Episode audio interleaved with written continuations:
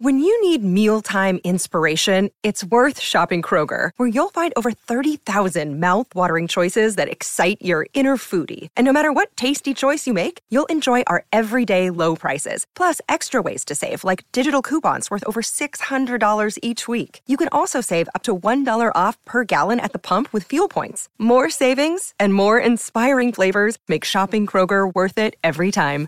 Kroger, fresh for everyone. Fuel restrictions apply.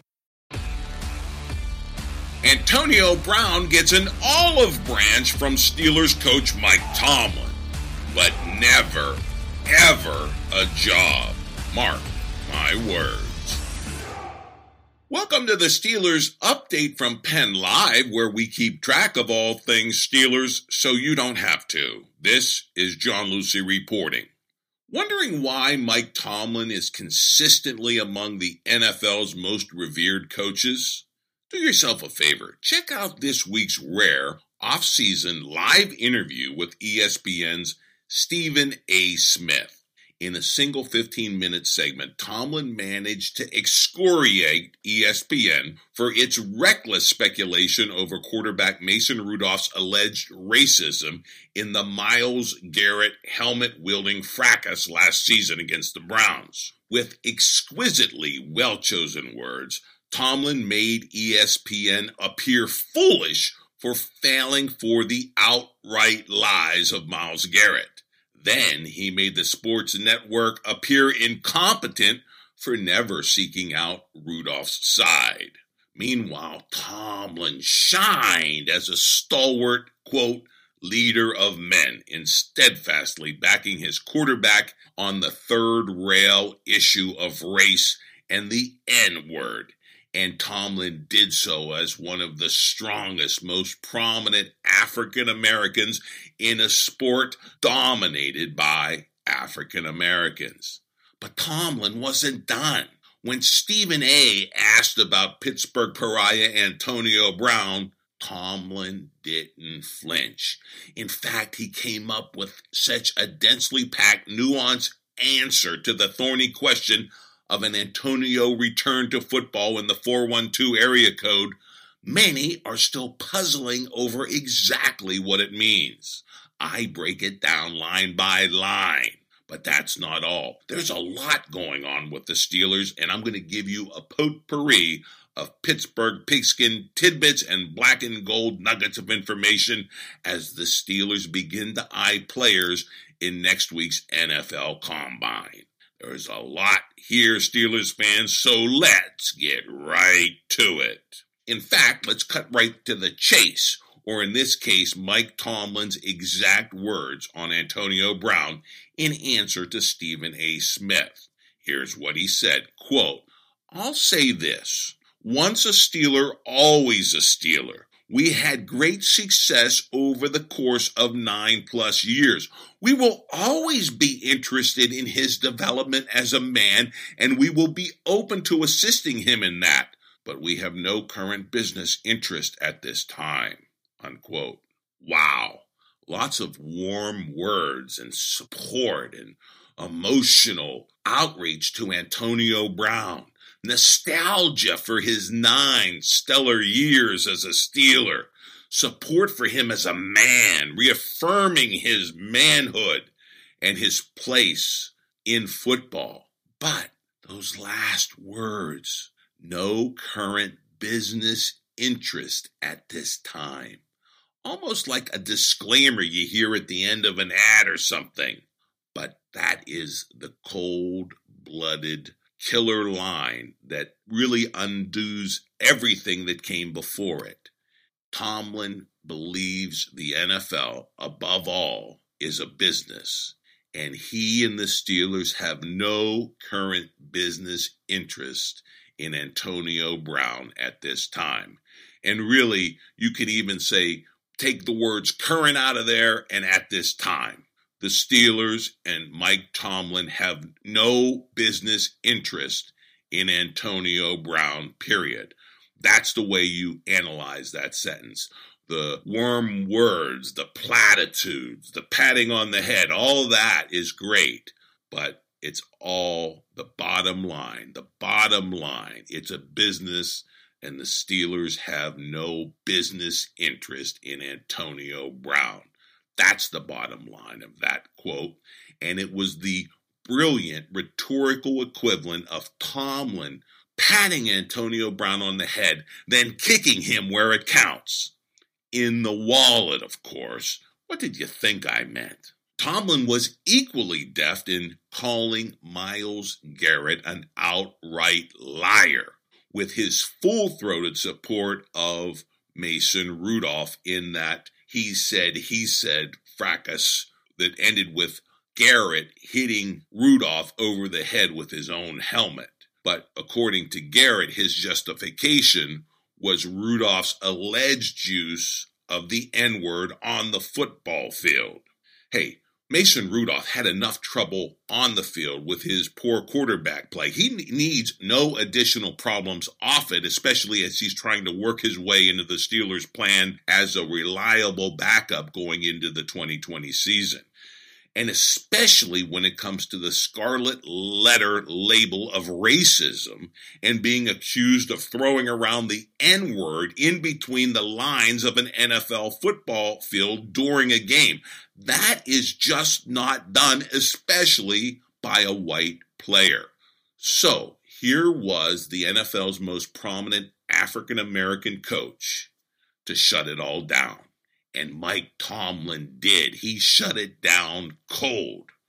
For this, Tomlin drew praise from Rudolph, who called his coach simply, quote, a leader of men. And that is the highest of high NFL player praise. But Tomlin also drew rare raves from harsh critics such as Pittsburgh sports blabbermouth Mark Madden, who penned this tribute for Trib Live. Quote, what Mike Tomlin did when he spoke on ESPN's first take Monday was very important. Tomlin knew that. He never does media during the off season. But you can't let a lie be told repeatedly about one of your players. What the Browns' Myles Garrett said, again, not only reflects badly on Mason Rudolph, but reflects badly on Tomlin and badly on the Steelers organization.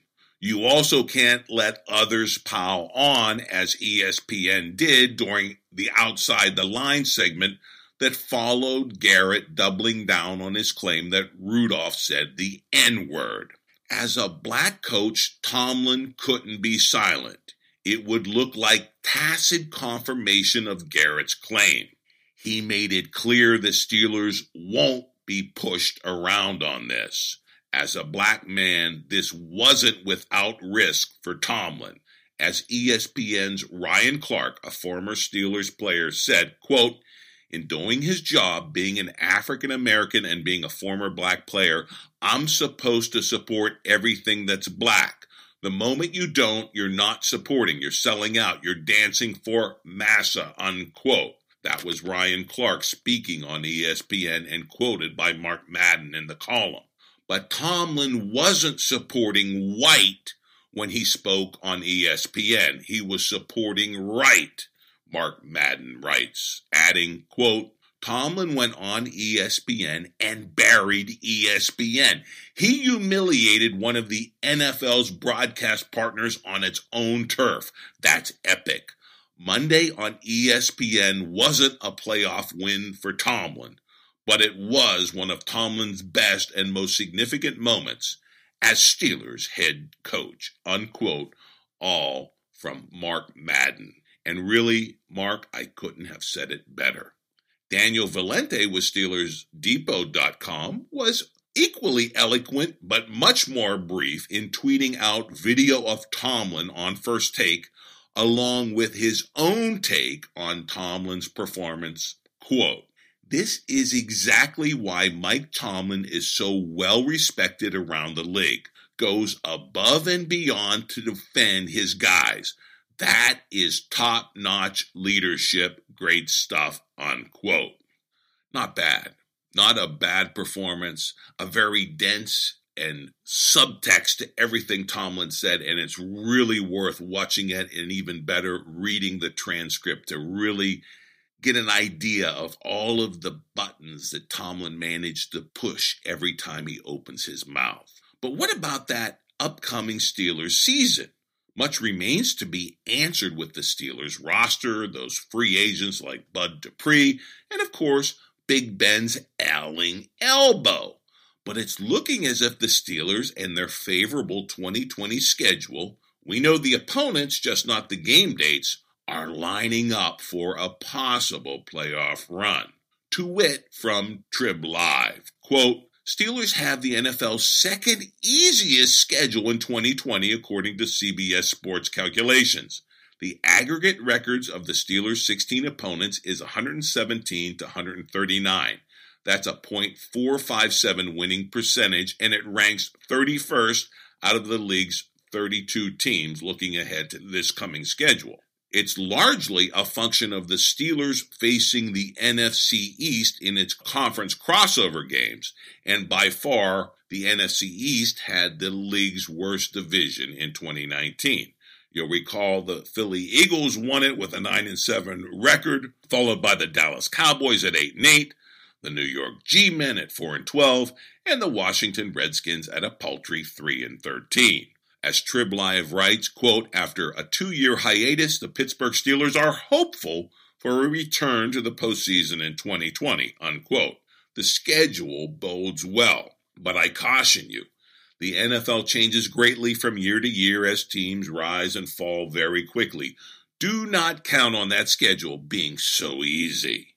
Thankfully, the Steelers will have Coach Mike Tomlin to guide them in 2020 and beyond.